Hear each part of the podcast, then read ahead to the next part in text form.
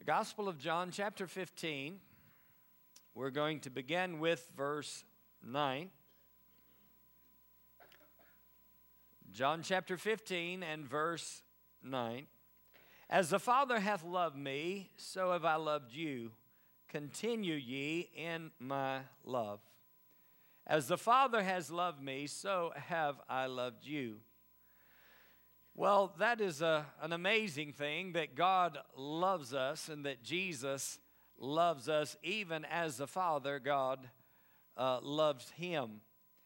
But then he says, he takes it a little further and he says, Continue ye in my love. Well, I believe that the key ingredient to your success in any relationship that you have is love. And we're not just talking about natural love, but rather we're talking about the love of God or the agape, which is the Greek word for the love of God. It's the kind of love that God has on the inside of Him and the kind of love that God has expressed to humanity. And He has shown His love, and we see in John chapter 3, verse 16 that God so loved the world that he gave his only begotten Son, that whosoever would believe in him would not perish but have everlasting life. We know from uh, Romans chapter 5 that God commended his love, or other translations say he proved his love toward us. He commended his love toward us in that while we were yet sinners, Christ died for us. So then, Jesus loved us when we were not really anything lovable.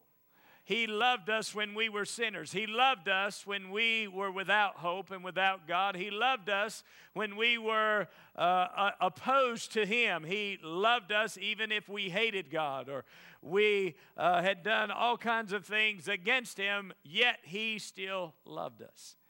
God loved humanity. God created man in His image and after His likeness, and yet Adam uh, sinned against God, Eve sinned against God, disobeyed God, and, and so as a result, sin came into the human race, and we'd all sinned and come short of the glory of God, and yet God loved us still. And so much so that he was willing to send his son Jesus to die for us. He was willing to uh, send his son from heaven uh, to give his life in our place as our substitute. And Jesus was willing to come down from heaven, walk as a man, live as a man, and be tempted in all points like as we are, yet without sin. And Jesus lived out his life here, and then he went to the cross and died in our place. So Jesus loved us as the Father loved him. And his love is a giving love, or His love is a self sacrificing love, or His love is a love that is willing to lay down His life for us. So if Jesus was willing to lay down His life for us and give His all for us, then that tells me that we are to give something of ourselves for someone else. So he says, As the Father has loved me, so have I loved you. Continue ye in my love. So, in all of your relationships, love is the key ingredient. It is the ingredient that enables you to succeed in every relationship that you have, whether it's your uh, husband and wife relationship, a friendship, a uh, spiritual relationship in the church, a relationship with persons on the job in any relationship, the love of God is the key ingredient. Not in, because of your work relationship. Sometimes you have relationships that are not necessarily uh, in mutual agreement in the sense of they're not saved, they're not born again, they do not they don't have a personal relationship with God, so they don't have the same understanding that you have of God and love and forgiveness and grace. But nevertheless, you do. And so you take your place and stand in the grace of God and exercise the love of God that is on the inside of you. The moment you were born again, God's love came on the inside. The moment you were born again, you were born of love. First John says, God is love. He that dwells in God dwells in love, and God in him. So then, when you're born again, the love of God comes on the inside of you. Peter tells us in the, in the epistle of Peter, he tells us that we have been made partakers of the divine nature. The primary ingredient of God's nature is love. God is love. That's who God is. And the primary ingredient in you as a believer, now that you're in Christ, is love. And many times people do not understand that, but we know that Galatians tells us in chapter 5 that love is the fruit of the Spirit. Love is the fruit of the recreated spirit, the spirit that has been born again. Now that you are saved, a child of God, love is one of the fruit of the Spirit. Love, joy, peace, patience, goodness, kindness, meekness, temperance, and faith. There are fruit that are to come out of your life or to come out of your spirit or grow out of the inside of you. So, as a believer, you have the capacity, you have the potential, you have the ability to develop the fruit of love and joy and peace and patience and goodness and kindness and so on. But the love of God, I believe, activates all of the other fruit of the Spirit. In other words, if you're walking in love, love is kind, love is patient. Love is going to be patient. So, one of the fruit of the Spirit is patience. So, if you are walking in love, then you're going to be patient. Now, we all have times that uh, we are tempted to be impatient. And we all have times when we are tempted to be uh, the opposite of long suffering. But long suffering is a fruit of the Spirit. And if you're walking in love, then you're going to exercise long suffering. Uh, Jesus suffered long, He suffered in our place, even though we were not doing anything for Him. We were not doing anything of any good nature toward him, but rather, even the people that crucified him, he said, Forgive them, for they know not what they do. So imagine Jesus hanging on the cross, and while they're crying, Crucify him, crucify him, and while they're actually driving the nails in his hands, his attitude toward them is that I forgive them. Father, forgive them. When Stephen was being stoned, uh, throwing rocks at him until he died. While he was uh, being stoned, uh, he was saying, Forgive them, for they know not what they do. While he's being killed for his faith, for preaching the gospel of Jesus Christ. In the book of Acts, we find that P- uh, Philip said, Forgive them. So, just like Jesus forgave them, Philip was able to forgive. And I believe you as well have the ability to love when people don't treat you in the way that you should be treated. When people don't treat you with dignity, whether it's your husband or your wife or a friend or an enemy. The scriptures te- teach us that we are to love our enemies. So then, you are to love no matter what people do and have an attitude of love, the God kind of love. Now, how is it that I can do this? Well, First of all, you cannot do it within your flesh. Secondly, you cannot do it all by yourself. Thirdly, you cannot do it if you're not born again. You cannot do what God has commanded you to do if you're not saved or born again. And you cannot do it without the help of the Holy Spirit. And so, when you're born again, you have the potential to love the way God loves. He said for us to continue in the same kind of love that the Father had toward Him, that Jesus has toward you. He said, Now you continue in my love. So then, we must have the ability to do it if God commands us to do it. So God has given us the ability by giving us a new birth, putting His nature on the inside of us, putting the love of God on the inside of us. But how are we as Christians going to fulfill the command of God? Galatians 2 and verse 20 says, I was crucified with Christ. The Apostle Paul speaking there, he said, I was crucified with Christ, nevertheless I live. Yet not I, but Christ lives in me. He said, It's no longer I that lives. My old self was crucified. It's no longer I, but it's Christ. So the way you can do this or have the ability or potential to do this is because Jesus lives in you. Colossians 1:27 says Christ in you, the hope of glory. Jesus lives in you. You have the ability of Christ on the inside of you. You have the same kind of life in you that God has on the inside of him. As the Father hath life in himself, John 5 26 says, As the Father hath life in himself, so is he given to the Son to have life in himself. Jesus said in John 10 10, I am come that you might have life and that you might have it more abundantly. So you, God has sent Jesus to give you the same kind of life that is in him. God put his life in you. His life is his nature. And in his nature is this ingredient called love. Love is the key ingredient. You have it on the inside. Now, he said, I was crucified with Christ, nevertheless I live. So that means I died with Christ. I was crucified with Christ. My old self is dead, and a new self has come. A new life has come. But then he said, And the life I now live in this flesh, I live by the faith of the Son of God who loved me and gave himself for me. So there is another step in Christianity. First, you get born again. Secondly, the life you live now in the flesh, you live by the faith of the Son of God. Because when you are challenged. In other words, when people do things that are not appropriate or not proper, whether in their words, in their attitude, their actions, whatever they do towards you, then your natural response or your fleshly response would be to be angry or, or to get back at them. And they deserve pain. They inflicted pain on me, I'm going to cause some pain for them. So the attitude of the flesh is that. But yet, on the inside, there's something greater that supersedes your flesh and supersedes your natural mind. Now, he said, The life I live in the flesh, I live by the faith of the Son of God.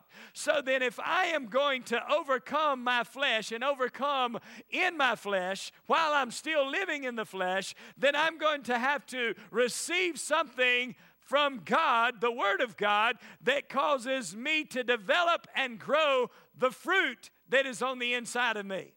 I have the potential, you have the potential to develop that fruit, but if you don't feed on the Word of God, if you don't know who you are and what you have in Christ, then how are you going to grow in that? How are you going to express what's on the inside on the outside? So then, when your mind is challenged, you have to go to the Word, and God says that the same kind of love that He has toward me, or toward Jesus, Jesus has toward me, and I can continue in that same kind of love, then if I can do that, then I'm going to act upon that and activate the love of God in my heart. So rather than yielding to your flesh, you yield to the, your spirit, and your spirit man gains the ascendancy, and the inner man or the spirit man that's full of the life of God and the life of God, because you're feeding on the Word of God, gains ascendancy, overcomes your flesh, your words, and your response is appropriate because you're able to walk in the love of God. Are you following me? So there's love on the inside, but you got to feed that love in order for that love to develop in your life or to develop in your experience or to develop in your lifestyle. You can control your flesh, but if you choose not to, you will not. You can control your flesh, but if your flesh is fed continually on fleshly things, then your flesh will win out. But if you feed your spirit, your spirit man will gain the ascendancy and your spirit will win the battle. Because all of us are challenged and you will be challenged in life whether or not you're going to walk in love. But the choice is yours. You can put the reins on your flesh, so to speak. The book of James tells us that you can control your body, but the way you control it is through your tongue. So when somebody speaks inappropriately to you, your response needs to be the right words. A soft answer turns away wrath. So don't be so quick to speak. James tells us, slow to speak, slow to wrath. Because the wrath of man works not the righteousness of God. In other words, if you just try to get back at them and you're gonna you're gonna show them a few things, you're gonna show them how it feels, you're gonna make sure they feel the pain back.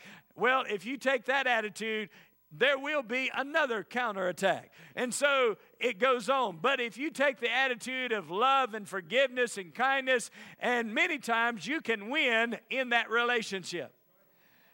And love never fails. I said love never fails. Now, understand in any relationship, it is both parties coming to the table in any relationship, whether it's a marriage relationship or friendship, whatever kind of relationship, two people have to be willing to make some changes if you're going to have long-term relationship. If you're going to have a long term marriage, if you're going to make it in your marriage, you're going to have to have both parties that are willing to do the right thing in order to have the best will of God occur in your life. Now, we're not just wanting to survive, we want to thrive. We want to enjoy the journey. You want to enjoy your marriage. You want to enjoy your friendships. You want to enjoy people that are in your life. And in order to do so, then you're going to have to invest. Now, sometimes in relationships, the initial investment may be from one party. But as time goes along, there must be some reciprocal. There must be some giving of the other party as well. If both parties are willing to invest in any relationship, then you're going to have a positive outcome. Two people working together in the love of God can win in any situation. Now, every relationship is challenged. I said every relationship is challenged. Marriage is challenged. Uh, your friendships are challenged. Uh, any work relationship would challenge, be challenged. A spiritual relationship, whatever kind of relationship it may be, there will be challenges that come your way. But in those things, in those challenges, you need to learn to walk in love and respond appropriately so that you can develop the right type of relationship. And it becomes a win win relationship. Both parties are winning, both parties. Some people live like, I always have to win. Well, if you always have to win, your wife is not going to be happy. Your husband is not going to be happy. Your children are not going to be happy. Your friends are not going to be happy. Why? Because you always have to be right and you always have to win. And if you always have to be right, then guess what? Somebody's got to be wrong. So, admittance to wrong is one step in the right direction in healing relationships. Many times we don't want to admit we're wrong, we just want the other party to admit that they're wrong. But if you will acknowledge you're wrong, or maybe you're partially wrong, they're partially wrong, but either way, if both parties will come together and admit where you're wrong and, it, and acknowledge that, then it helps to heal. And you, you, you find that the grace of God comes in on the relationship, and the peace of God can be restored to your friendship, your marriage, your home, whatever relationship it may be. Peace can be restored because you're willing to say, I'm sorry. And you're willing to repent. And real repentance acknowledges not only that you did wrong, but what you did wrong. Have you ever noticed that some people, they'll say they're wrong, but they're skirting the issue? Not you, of course, but some people. You know, uh, they want to, they really don't want to admit what they did wrong. They just want to say, uh, I'm sorry, and just let's go on with the program. I mean, it's a big step to admit they're sorry. But the tone of sorry does matter. And the attitude with which you say, I'm sorry, does matter. So if you want real relationship, you have to have true repentance.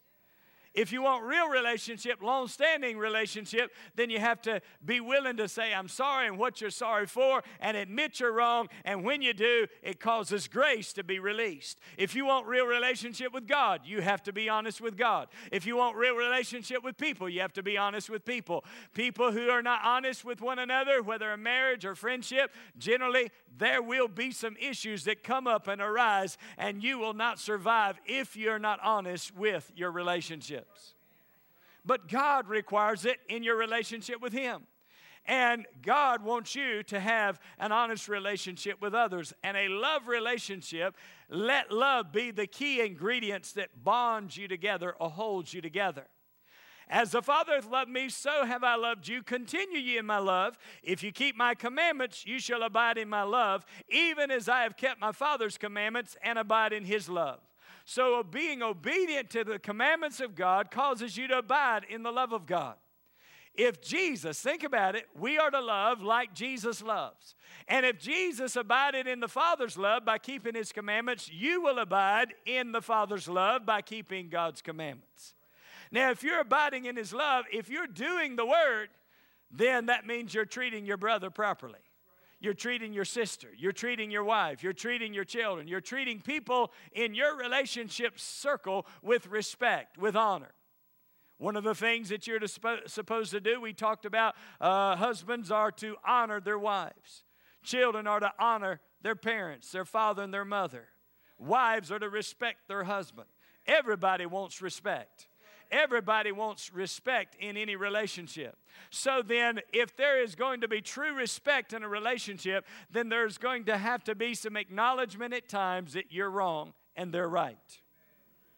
Praise the Lord. Or maybe you're both wrong and God's right. In every case, God's always right. So the commandments of God are your guide.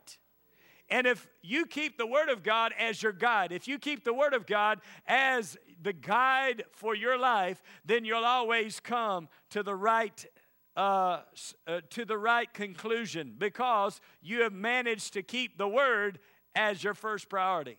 Praise the Lord. So he said, If you could keep the commandments of God, you abide in his love. Verse 11, These things have I spoken unto you, that my joy might remain in you, and that my joy, and that your joy might be full.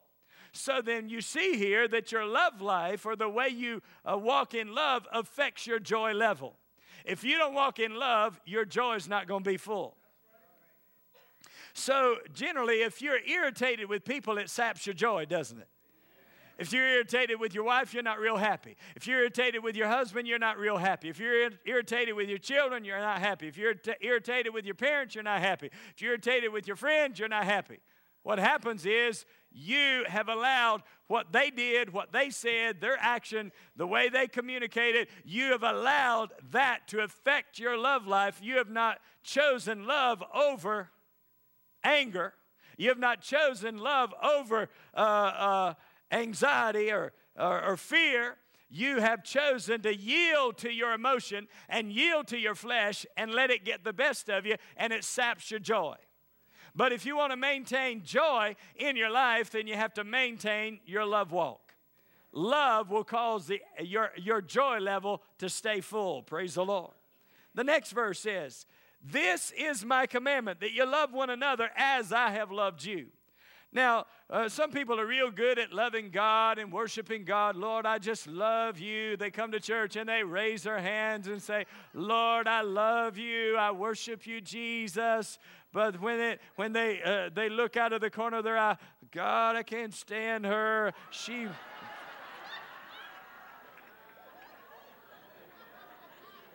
Who does she think she is?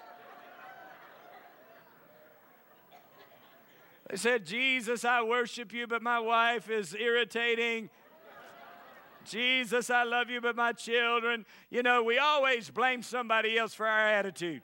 Well, really, other people are not responsible for your attitude. And the truth is, nobody can control your attitude unless you allow them to. And you're allowing their uh, action to irritate you to the point that you develop a wrong attitude is really control. Now, if you allow that, some people will figure out what makes you tick.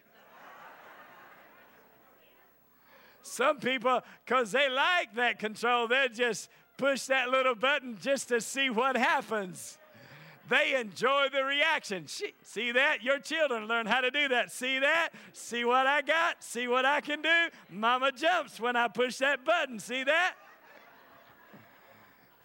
Then husbands do it to their wives. Watch her. It's like a game. Watch this. Wives do it to their husbands. People do it to their friends. You know, a little humor in your life, I'm not opposed to, but you know, you don't want to you don't want to overdo that plan. Why? Because after a while it's an irritant.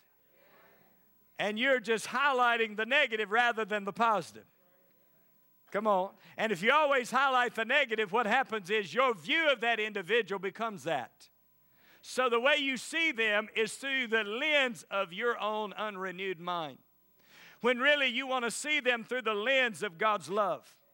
And love believes the best of every person. So love can see the problem or see the issues, but yet believe better. Love is a pulling power that pulls people out of darkness into light. Love is a power that when it believes in people, it lifts them up to another level. It lifts them to a level of obedience to God and lifts them to a level of expectancy, even of themselves, that they can do better than they have done. When you love somebody, you believe in them because the scripture says love believes the best of every person. So then, if you love them, it draws the best out of them. If you're always criticizing people, what you find out is they will live up to your expectations and they'll outdo your expectations. They will eventually, if you're constantly criticizing your children, they'll do what you are criticizing them for, and sometimes on purpose whether they consciously do that or not. So then you want to build them up. You want to believe in them. You want to love them. You want to love your husband. And sometimes uh, when your husband repeats a matter again and again, you just kind of, well, that's the way he is. And that's the lens you see him with. And then your wife, she does this a lot. So that's the lens you see them with. And what, what you're doing is you're developing your image of that individual when really we ought to believe in them enough to develop a new image and a new picture and believe that God is able to work in their heart, work in their life, change them, it is possible for your wife to change. It is possible for your husband to change say, well, she's been this way all, all of our life that I, we've been together. Well, I, I, appreciate that reality, but I want to tell you that God can change her. Hallelujah. And God can change you. Wives, God can change your husband. Now, you're not going to change their basic personality, but you can change or temper that personality with the love of God or with the fruit of the Spirit. Praise God. You can change. God can change you if you will allow Him to. But it's not automatic. No one changes automatically. It's not, Christianity is not automatic pilot, it's daily working on the program. It's daily. Nobody has this mastered. So uh, we, we all know that. So don't look at your neighbor and say, Well, I, I, I wish uh, I was like her. I mean, although they may be a good example, Jesus is your best example. Praise the Lord. Nobody's got it mastered. So we're all still working on the program. But understand that if you uh, will work on it, that you'll get better at it. If you're going to be proficient at anything, you have to work at it. Isn't that right? If you're going to be excellent or you're going to be a master at anything, whether a master craftsman, uh, uh, a basketball player, baseball player, whatever you uh, uh, aspire to do, if you're going to be a master at it, you're going to have to work at it. You're going to have to even critique yourself. So you need to give yourself on a consistent basis a love test, not to the point that you beat yourself down, but be willing to self examine.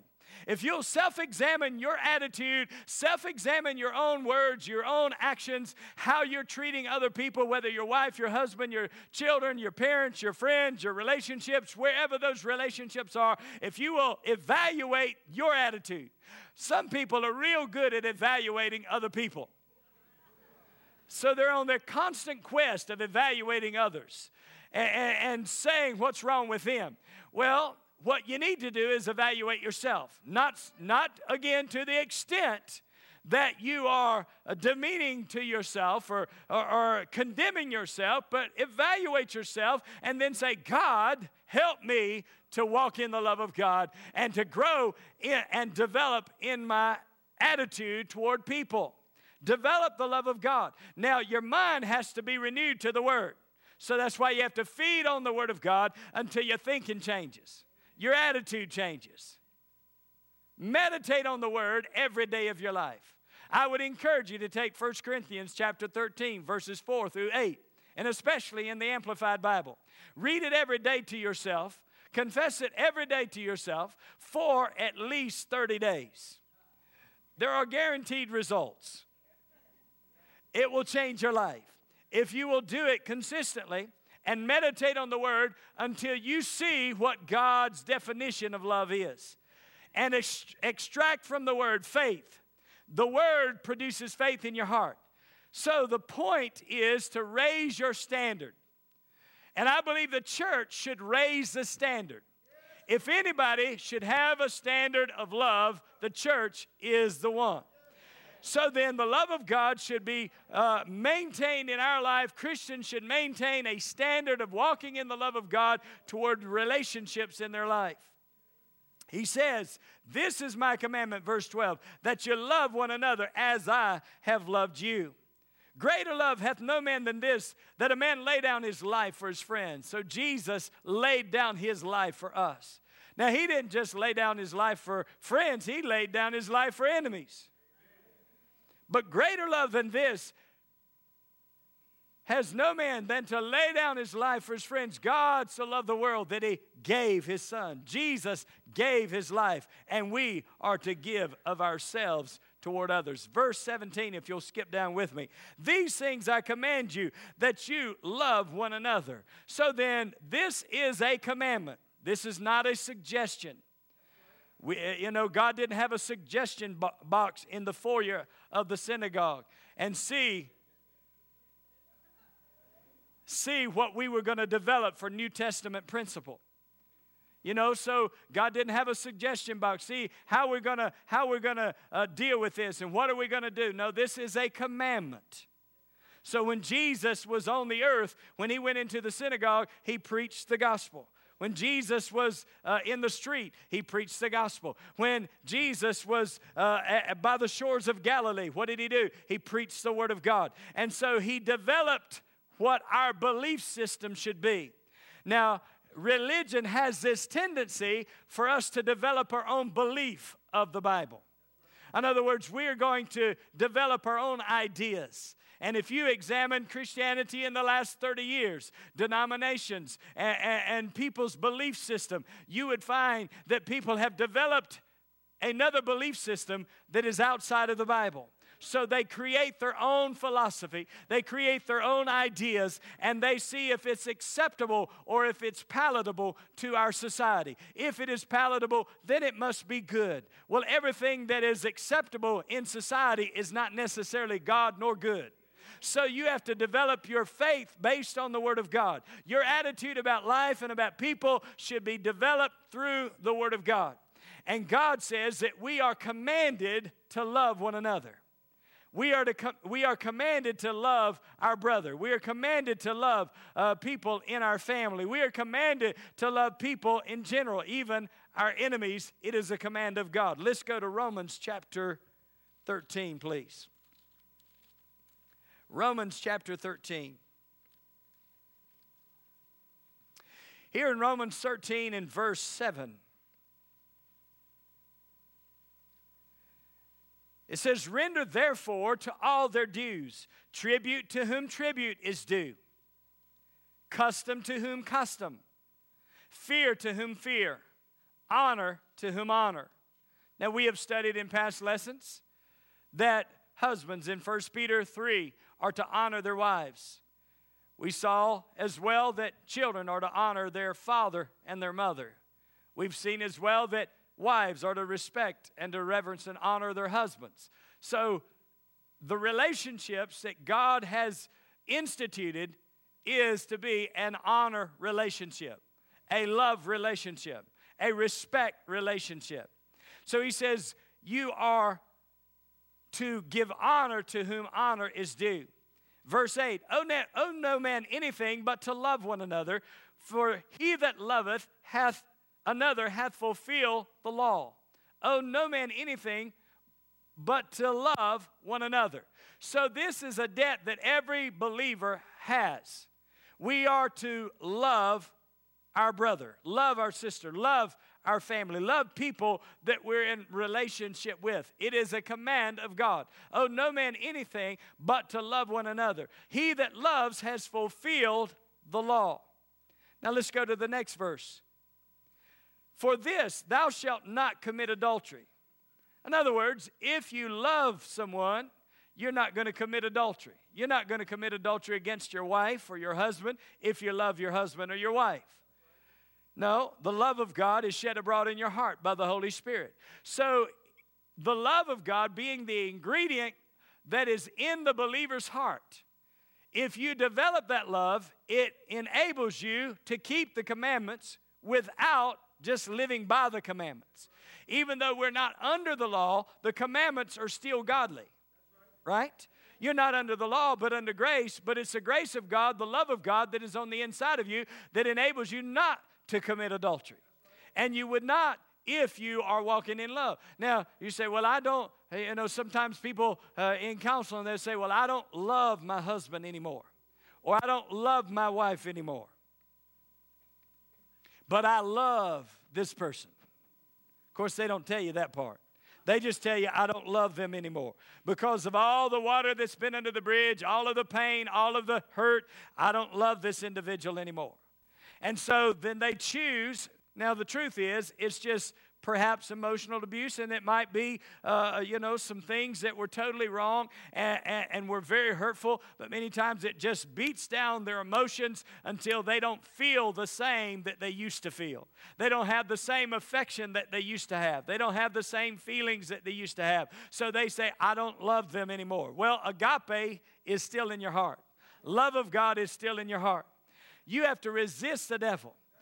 You have to resist the flesh. You have to cast down imaginations. You have to choose to love. Love is not a feeling, love is a choice. Love will produce a feeling, but love itself is not a feeling. Love is a choice. It's an attitude that you choose to have because you believe the Bible has commanded you to love and that God didn't suggest you to love. He commanded you to love. He didn't take a suggestion box say, Who, who wants to uh, make the guidelines for the scripture or the New Testament? No, He said, This is my commandment, that you love one another. So then, if you love somebody, you're not going to commit adultery.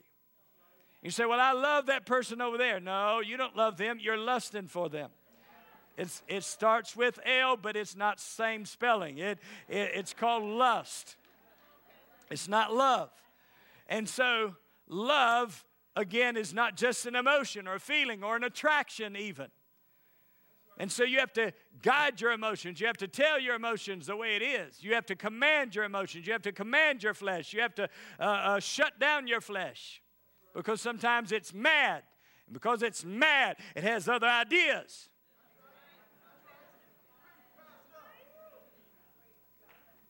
Am I relating? Praise the Lord. So, secondly, he says, Thou shalt not kill. Well, you're certainly not going to kill somebody if you love them. And some people, they just, well, they just want them to die a slow death. they want to watch them feel the pain. But if you love somebody, thou shalt not kill. You're not going to kill somebody. Or you shall not commit murder. You're not going to do something uh, to, to destroy life or to take their life. And then next he says, Thou shalt not steal.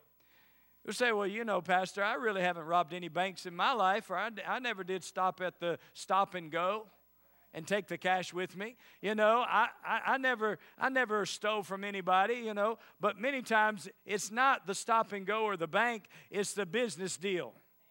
It's uh, changing the numbers. It's uh, uh, playing with the, uh, with the process. It's working the deal, you know. It's the way you do business sometimes is uh, sometimes even uh, undermining and taking away from people or stealing or not telling the truth about the business deal.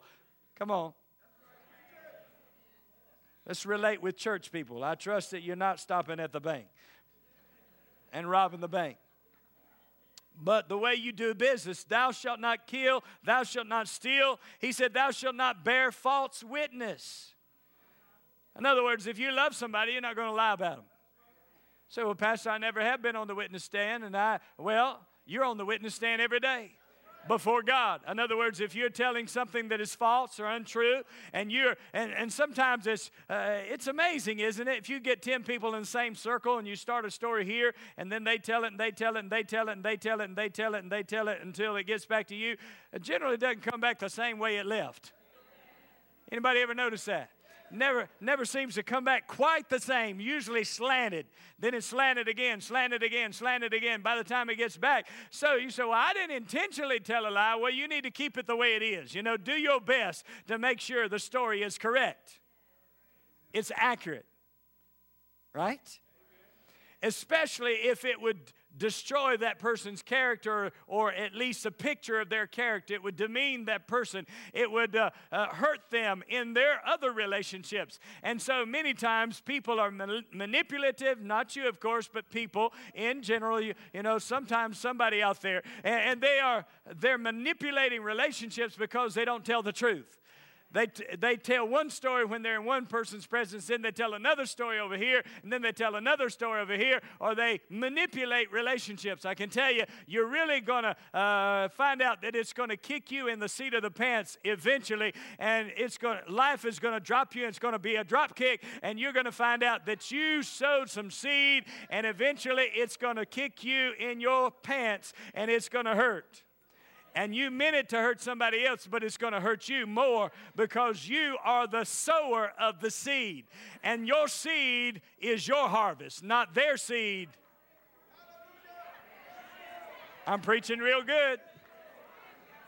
Come on, telling the truth. You understand? Whatever you sow is what you reap. If you sow that kind of seed, it's going to eventually get back home. It's called a boomerang. How many remember those boomerangs when you were a kid? You know, you throw it out there, and if you don't watch it, it's going to slap you right upside of the head. The, the, the point is, you throw it out there and then you catch it when it comes back. But if you don't keep your eye, and most people that lie don't keep their eye, because you can't keep enough in your head to keep the trail correct. You don't even know what you said last. I've dealt with enough people to understand. Some people can't even keep up with their own trash. You know, they by the time it gets back, oh, did I say? Yep, you said that and this and this and this and this. But if you tell the truth, you don't have to clutter your soul. I said, if you tell the truth, you don't have to clutter your mind keeping up with the last thing you said.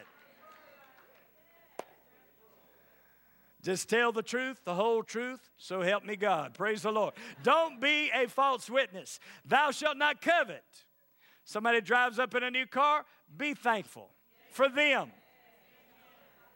Be happy that they showed up, they got blessed. Uh, who do they think they are? Well, they are who they are. And you might as well enjoy their blessing. Rejoice, the Bible says, rejoice with those that do rejoice. When somebody gets blessed, you ought to be happy. She got a new dress, be happy. Whatever somebody else is enjoying, you ought to be thankful and happy and rejoice with those that do rejoice. Don't covet what they have. Don't covet their wife. Don't covet their husband. Don't covet their stuff. Don't covet their car. Don't covet their house. Come on. Thou shalt not covet. Now, these are all commandments. How many are glad the list is getting shorter? But listen, he said, if you if you love, you won't do these things. If there be any other commandments or anything like this, he said, is briefly comprehended in this saying, namely, thou shalt love thy neighbor as thyself. Love your neighbor as thyself. If you're loving your neighbor as yourself, next verse. Love worketh no ill to his neighbor, therefore, love is the fulfilling of the law. Love works no ill to his neighbor. So then that means you need to consider what you're saying and how it could affect that person. That means you need to consider what you're doing and how it could affect that person. Would I want the same effect in my life that I am perhaps inflicting upon their life?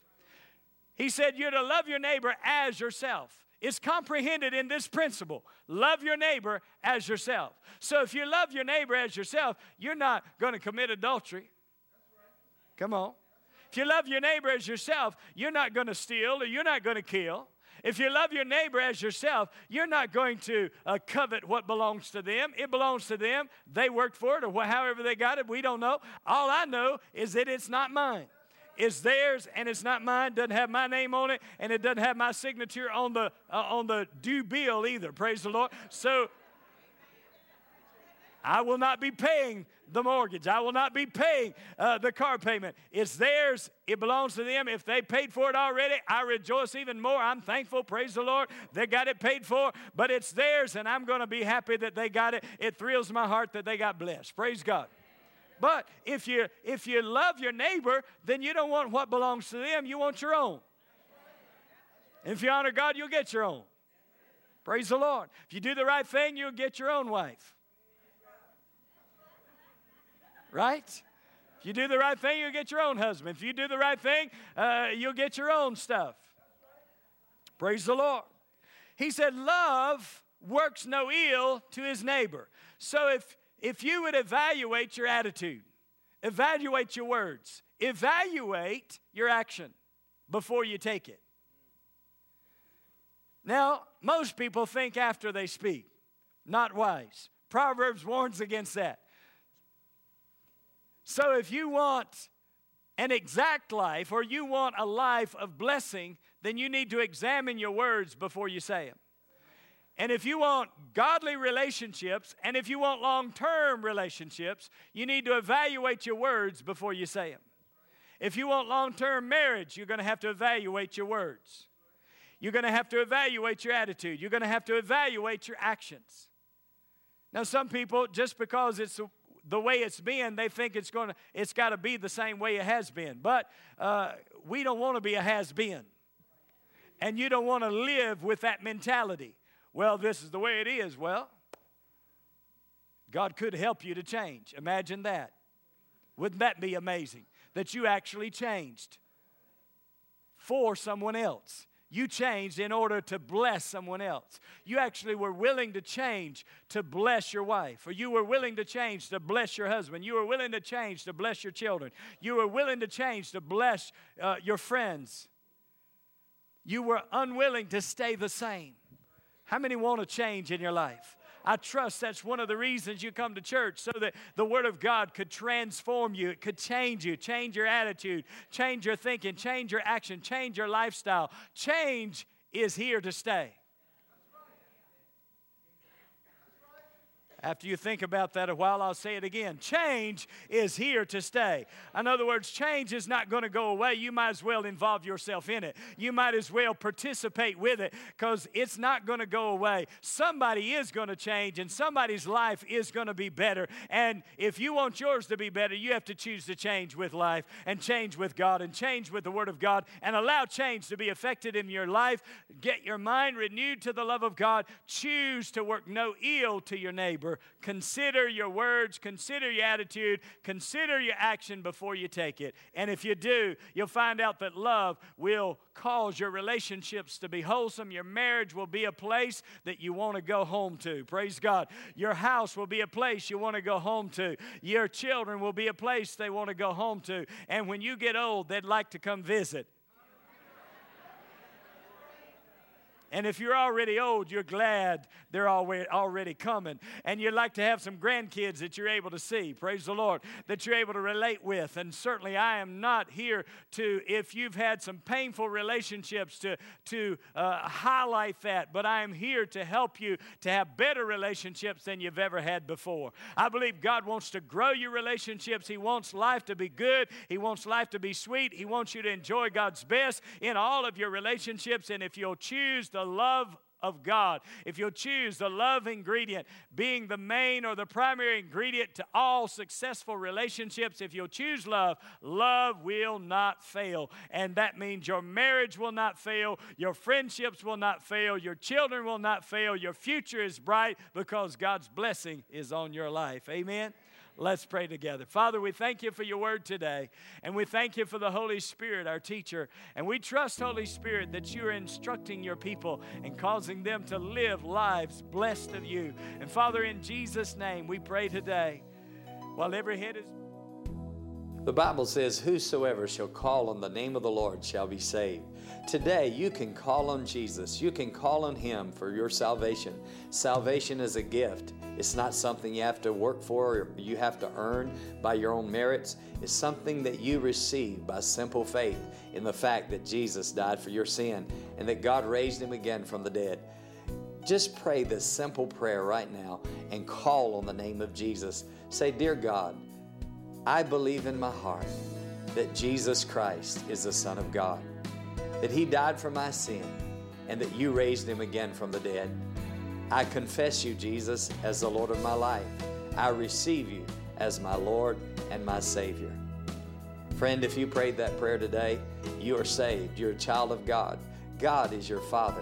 and He has a great plan for your future. Give us a call today at the number on your screen. We want to send you a book free of charge with no obligation on your part. It's our desire to be a help to you in your spiritual life, and we believe the best years of your life are ahead. Life is not a sprint, it's a journey, and a bend in the road is not the end of the road. No matter what life throws at you, God has an answer. In life, we all have trials and tests and temptations that come against us, but there can be a life of joy that causes you to endure through the test, and you can rejoice your way to victory. When life's moving too quickly, sometimes we just need to stop and realize that God's working on us. And one of the things He's trying to do is develop patience.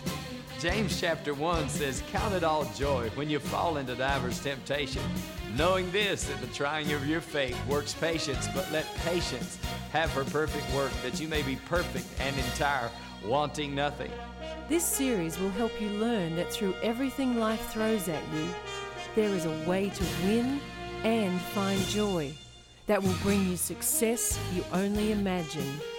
This series includes the titles Joy for the Journey, Count It All Joy, Joy in His Presence, and From Sorrow to Joy.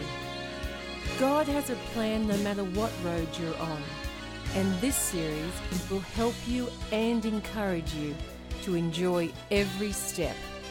Order today. We encourage you to call us today for this new series called Joy for the Journey. You can rejoice and you can have